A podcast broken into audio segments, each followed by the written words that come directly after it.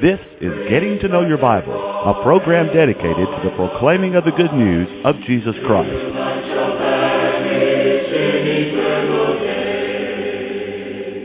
Here's Billy Lambert. It is a pleasure to be with you today on Getting to Know Your Bible. We do appreciate those of you who are watching today, especially those who may be watching for the very first time. We hope that you'll continue to watch as we discuss a subject that I believe is something that's desperately needed today. Our theme is respect for authority. I hope you'll watch today as we discuss that topic from a biblical point of view. Today on Know Your Bible, we're offering a free Bible correspondence course, and I'd like to to uh, emphasize the fact that this course is free. We're not asking that you send us money. We're not going to send you the course and then turn around and send you a bill for it. It's free. Uh, I, I remember one night some uh, sweet person called and they wanted the Bible course and they said, "I'll be back in just a moment. I've, I've got to go get my credit card." And and the person answering the phone says, well, wh- why do you need your credit card? Said to pay for the course. And says, but the course is free. And that so was a little pause on the other line. Said, you mean that you're not going to charge anything for it? And said, no, it's absolutely free. And I mean this, friends. We, we want to send it to you free of charge. And you say, I can't believe that people are just giving something away free. Why, why would you do that? So you can get to know your Bible. It's just that simple. And in order that you might know how to receive this free course and that you might know just a, a little bit about the course itself, we'd like to pause for just a moment. To help you in your study of the Bible, we want to send you this Bible correspondence course. This course is non-denominational. It's based on the Bible. It's conducted by mail, and it's free. To receive this course, write to Getting to Know Your Bible, Post Office Box 314, Summerdale, Alabama 36580, or call toll free 1 877 711 5214. No storm can hide that radiant people beneath. Since Jesus came to seek and save the lost, give me the Bible, holy message. There, there's a passage in 1 Kings, the 22nd chapter, Uh, and in verse 14 that I'd like to read, and then what I would like to do is to try to give you the background behind it, that is the story that, that leads up to verse 14. And, and this is what the passage says. And Micaiah said, As the Lord liveth, what the Lord saith unto me, that will I speak. There were three years that went by, if you go back to the first verse, where, where there was no war between the Israelites and the Syrians. But in the third year, things began to change. And in the third year, the, the king of Judah, who was Jehoshaphat, came down to the king of Israel, who was Ahab, and he said, you know, Ramoth in Gilead is ours, and we're, we're, we're not going to possess it. And, and we're not going to take it out of the hand of the king of, of Syria. And so then the king of Israel turned around and said to, Jehoshaphat, who was the king of Judah, well, will you go with me to the to, to battle at Ramoth Gilead? And and this is what the king of Judah said. That is Jehoshaphat. He said, uh, "I am as you are, and my people as your people, and and my horses are your horses." And he said, "But here here's what we need to do. We, we need to get a word from the Lord. We need to inquire." Uh, at the word of the Lord for this matter. We, we need to know what God would have us to do.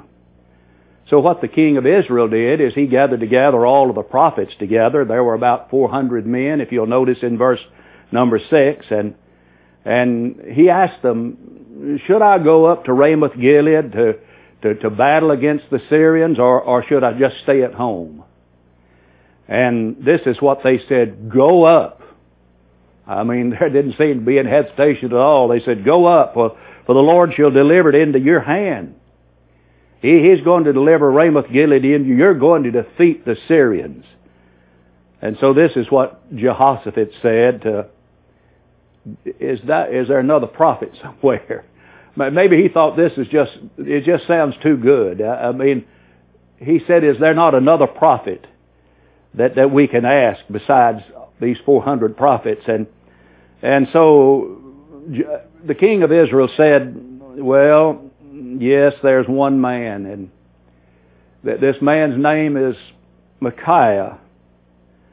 And he said, but you know, I don't really like him. As a matter of fact, the text says in, in verse uh, 8, I hate him. And here's the reason that the king hated Micaiah. He said, he doesn't prophesy good concerning me. All he ever does is prophesy evil concerning me. Well, Jehoshaphat said, well, let not the king say so. In other words, let, us let the prophet speak for himself. And so uh, they said, go get Micaiah. And that's down in verse number 9. And, and when they got Micaiah, sure enough, he, he did not prophesy good concerning all of this. And, and this is what Micaiah said. And, and this is found into, in, in verse number 13. Behold, now the words of the prophets declare good unto the king. And let thy word, I pray thee, be like the word of one of them and speak that which is good. That's, that's what Micaiah was told. And this is what Micaiah said. As the Lord liveth, what the Lord saith unto me, that will I speak. So you, you've asked me to prophesy what, what, whether good or evil, whether you should go up to Ramoth Gilead and battle against the Syrians or, or stay at home. All the other prophets have said that you need to go. But I'm going to tell you what God said. And so he came to the king. And the king asked him, shall we go against Ramoth Gilead? And, or should we forbear, that is, not go and stay at home? And, and this is what he said. Go and prosper, for the Lord shall deliver it into the hand of the king. And the king said unto him, How many times shall I adjure thee that thou tell me nothing but that which is true in the name of the Lord? And he said, I saw all Israel scattered upon the hills as sheep that have not a shepherd. And the Lord said, These have no master. Let them return every man to his house in peace. And then, and then the king of Israel said unto Jehoshaphat, who was the king of Judah, Didn't I tell you? Didn't I tell you that he would not prophesy good concerning me, but evil? And he said, Hear thou therefore the word of the Lord. I saw the Lord sitting on his throne and all the host of heaven standing by him and on his right hand and on the left. And the Lord said, Who shall persuade Ahab that he may go up and fall at Ramoth Gilead? And one said on this manner, another said on that manner. And there came forth a spirit and stood before the Lord and said, I will persuade him. And the Lord said unto him, he said unto him, wherewith? And he said, what, what I'll do is I'll go forth and I'll put a lying spirit in the mouth of all the prophets. And I'll get them to persuade him to go forth. And so the Lord put a lying spirit in the mouth of all of the prophets. That's in verse number 23. And so what Zedekiah did is he went close to Micaiah. Micaiah was saying all this and, and he smote him on the cheek. And, uh, and, and remember what Micaiah had said that what he was going to do in verse 14? As the Lord liveth, what the Lord saith unto me, that will I speak. And so Micaiah said, Behold, thou shalt see in that day, when thou shalt go into an, into an inner chamber to hide thyself, and the king said then this to Micaiah, or said of Micaiah, Take Micaiah and carry him back. And, and they put him in prison. Why'd they put him in prison? They put him in prison because he dared to tell what the Lord had said unto him. I think there's a great lesson to be learned from this story, and I'd encourage you to read that entire 22nd chapter of 1 Kings. And I think the lesson to be learned here is this, that, that we should come to have a deep respect for the authority of God. You, you know, authority is a very important thing in life. I read the story the other day about one of the governors in one of the states in in the United States who was out campaigning one Sunday afternoon and he happened to come by a church where they were having a dinner on the ground. And one of the things they had was fried chicken. And so he got in line with his plate and he was going through the line and and the sweet lady put one piece of chicken on his plate. And he said, uh, I'd like to have two pieces of chicken, please. She said, one to a customer. He said, but I'm really hungry. See, he had been out walking and campaigning and, and he said, but I'm really hungry. She said, one piece to a, to a customer, please. He said, lady, do you not know who I am? He decided he was going to throw his weight around a little bit, you see. And he said, I'm the governor. And then he mentioned the state and his name. And then she said, well, mister, do you know who I am? He said, no, I don't believe I do. She said, I'm the lady in charge of the chicken. Move on, please. Well, he was taught to respect her authority. Can you imagine life without any kind of authority? Life without authority would be bedlam. It would be chaos. It would be anarchy. It'd be mass confusion. You, you see, you have to have some kind of authority in life, some you have to have some kind of regulations in life. And so many of our difficulties that we encounter in this life is because someone, somewhere, has not had proper respect for authority. You see, in the story that we just read from 1 Kings 22, there was a king who did not respect authority. And there were some prophets, especially the lying prophet, who did not respect authority. And I believe the place to begin when we talk about respecting authority is with God. We have to come to the point that we have a great respect for God's authority. The, very first breath in the Bible begins in the beginning, God. You see, God is right there in the very beginning. If you were to diagram Genesis 1 and 1, the, the, the, the, word God would be the subject of that passage. The very first subject that is discussed in the Bible is God.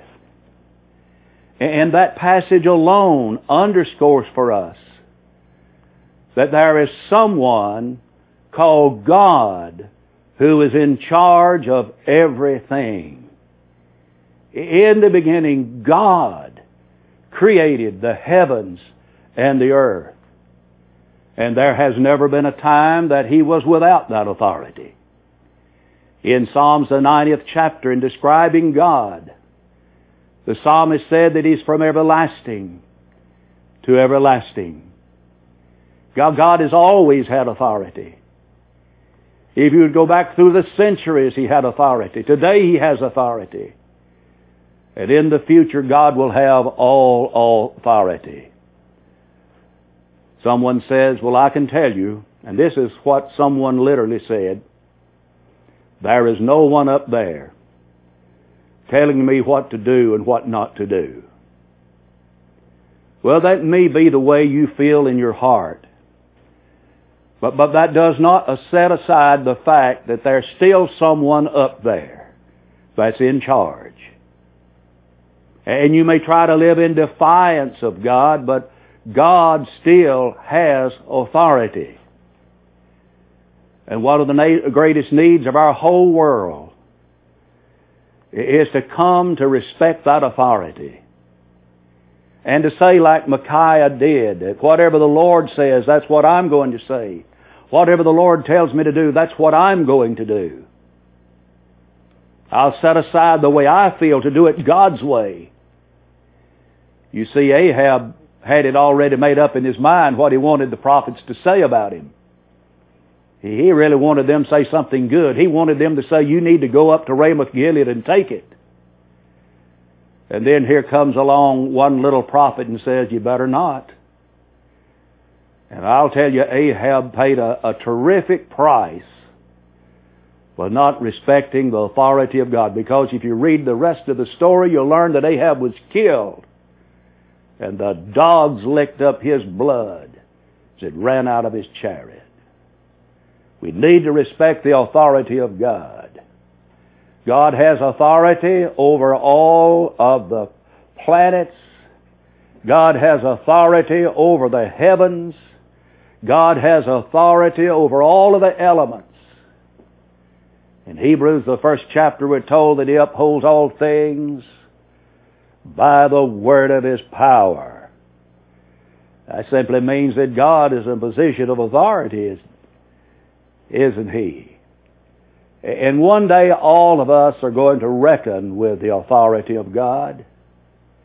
As a matter of fact, we're going to reckon with it today, whether we realize it or not. It is because of God's authority, because of God's power, because of God's greatness, that we have air to breathe, that they will have the sunshine, that, that we have the rain, that we have food to eat, that we have the beautiful world in which we live. All of that is because of God's power and because God is totally in charge. In Ecclesiastes, the 12th chapter, Solomon said there's a day coming in the life of men where when they will go to their long home and the mourners will go about the streets or ever the silver cord be loosed, or the golden bowl be broken, or the pitcher be broken at the fountain, or the wheel will be broken at the cistern. And then shall the dust return unto the earth as it was, talking about our body. And then the Spirit will return to God who gave it. You're going to reckon with God. You say, I don't believe it. Whether you believe it or not does not set, aside the truth of the matter.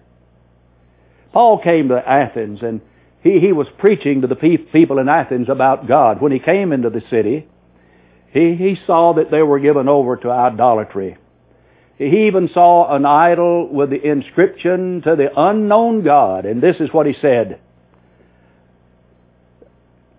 Him whom ye ignorantly worship, him declare I unto you. And then in verse 25 he said about God, uh, going back to verse 24 actually, he said, God that made the world. Think about that. God that made the world. You talk about authority. You talk about power. God that made the world and all things therein. You know, people are talk, talking today about offshore drilling.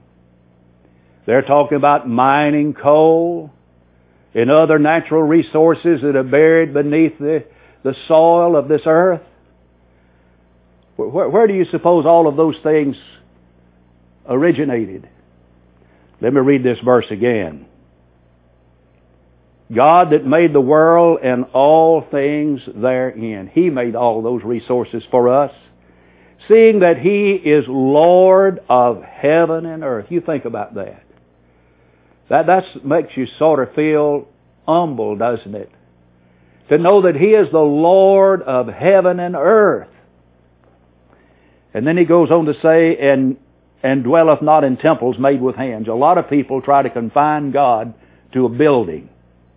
I think there are a lot of people on Sunday morning who will go inside a, some building and they'll sing a few songs and they'll listen to a man speak and, and they will hear, hear prayers prayed and they leave and they think they left God inside that building.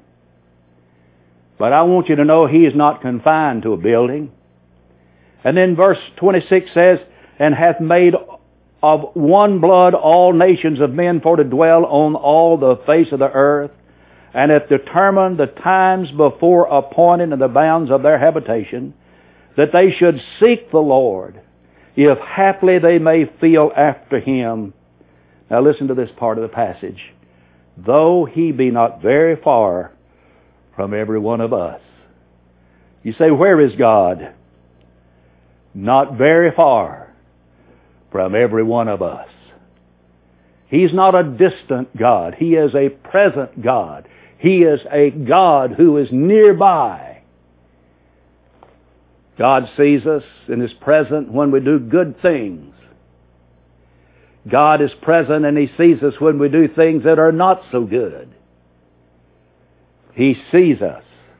And then in verse 28, for in Him we live and move and have our being. As certain of our own poets have said, we are His offspring. Have you ever thought about that, that God made everything? That, that it is because of God that you live? It, it is because of God that I can move my hand, that I can move my feet. God made me that way. Now, of course, there are those through accidents and other things become incapable of using their hands and incapable of using their feet. But you see, God did not make them that way. If the old devil had not interrupted this world, we wouldn't have things like that happening. Satan is behind all the disruption of the way God made things. In Him we live and move and have our being. Our very existence depends upon Him. And the audacity of an individual who says, there is no God. The fool has said in his heart, there is no God. Psalms 14 verse 1.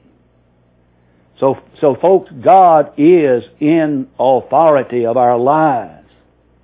All creation is going to reckon with God. And there is no part of creation that is free from the authority of God Almighty. Now that being true, what should we do about it? Well, we should rely on God. Since He's in control, since He's in charge, since He has all power, since He has all authority, then we need to depend on Him. We need to rely on Him. In Psalms 11 and 1, David said, In the Lord put I my trust. That's exactly what we should do. In Proverbs, the third chapter and verse 5, Solomon said, Trust in the Lord with all thine heart and lean not on thine own understanding. Some of the biggest mistakes I've ever made in my life, and I've made some. As a matter of fact, I've made many. There's those times in my life that I was leaning on Billy and not leaning on the everlasting arms of God. We need to trust Him. It's been a long, long time since I stayed awake at night worrying about anything. I just don't do that anymore. Doesn't mean I don't have things that concern me, but I try not to worry about those things. I, just lean on God. And I trust God to work it all out. And you know what I've learned over the years? He does. When I try to work it out, when I try to figure out a way to do it, when I try to manipulate it, it, it it's a failure. But if I leave it alone and rely upon God, He cares enough that He's going to help work it out. See, it really gets down to do I really respect the authority of God? Do, do I respect God for who He really is? 1 Peter 5 and 7 says, casting all of your care on Him, for, for He cares for you. God cares. And we can rely on Him. And, and we should be able to rely on God. You know, all we are in reality is just clay. There's a passage over in the 18th chapter of Jeremiah, and we won't take the time to, to read all of the, the, the verses that are involved there, but Jeremiah talks about going down to the potter's house. And there, the potter was making a vessel, and it was marred on the hand of the potter, so he made it again another vessel. And then he made this observation as the, as the clay, as the, the clay is in the hand of the potter, then, then we are clay, as it were, in the hands of God. And, and God is the potter, and I'm just the clay. And there's a song based upon that where we, where we say in the song that you just mold me and make me after your will. Do, do you really appreciate the authority of God? You, see, when we appreciate the authority of God, we'll do like Micaiah. As the Lord liveth, what the Lord saith unto me, that will I speak. And as the Lord liveth, whatever the Lord says to me, that's what I'll do.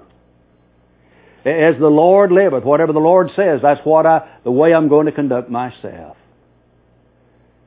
Friends, it's God's will that you be a Christian. That, that you follow His Son, that you believe on His Son. John 1 and 12. John 8, 24, John 3, 16, we're to believe on Christ. It is God's will that we turn away from the sins that have alienated us from God. Luke 13 and 3, 2 Corinthians 7 and verse 10. And it is God's will we confess our faith in His Son, Acts 8, 37. It is God's will that we be baptized into His Son, Galatians 3.27. Let's just do it. God's way. Until we meet again, may the Lord bless you and keep you, is my prayer.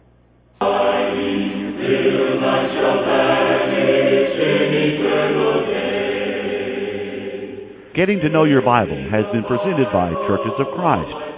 If you have a question about the church, or if you would like the location of a Church of Christ near you, or to receive the free Bible correspondence course, write to Getting to Know Your Bible, Post Office Box 314, Summerdale, Alabama 36580, or call 1-877-711-5214. This is a free call.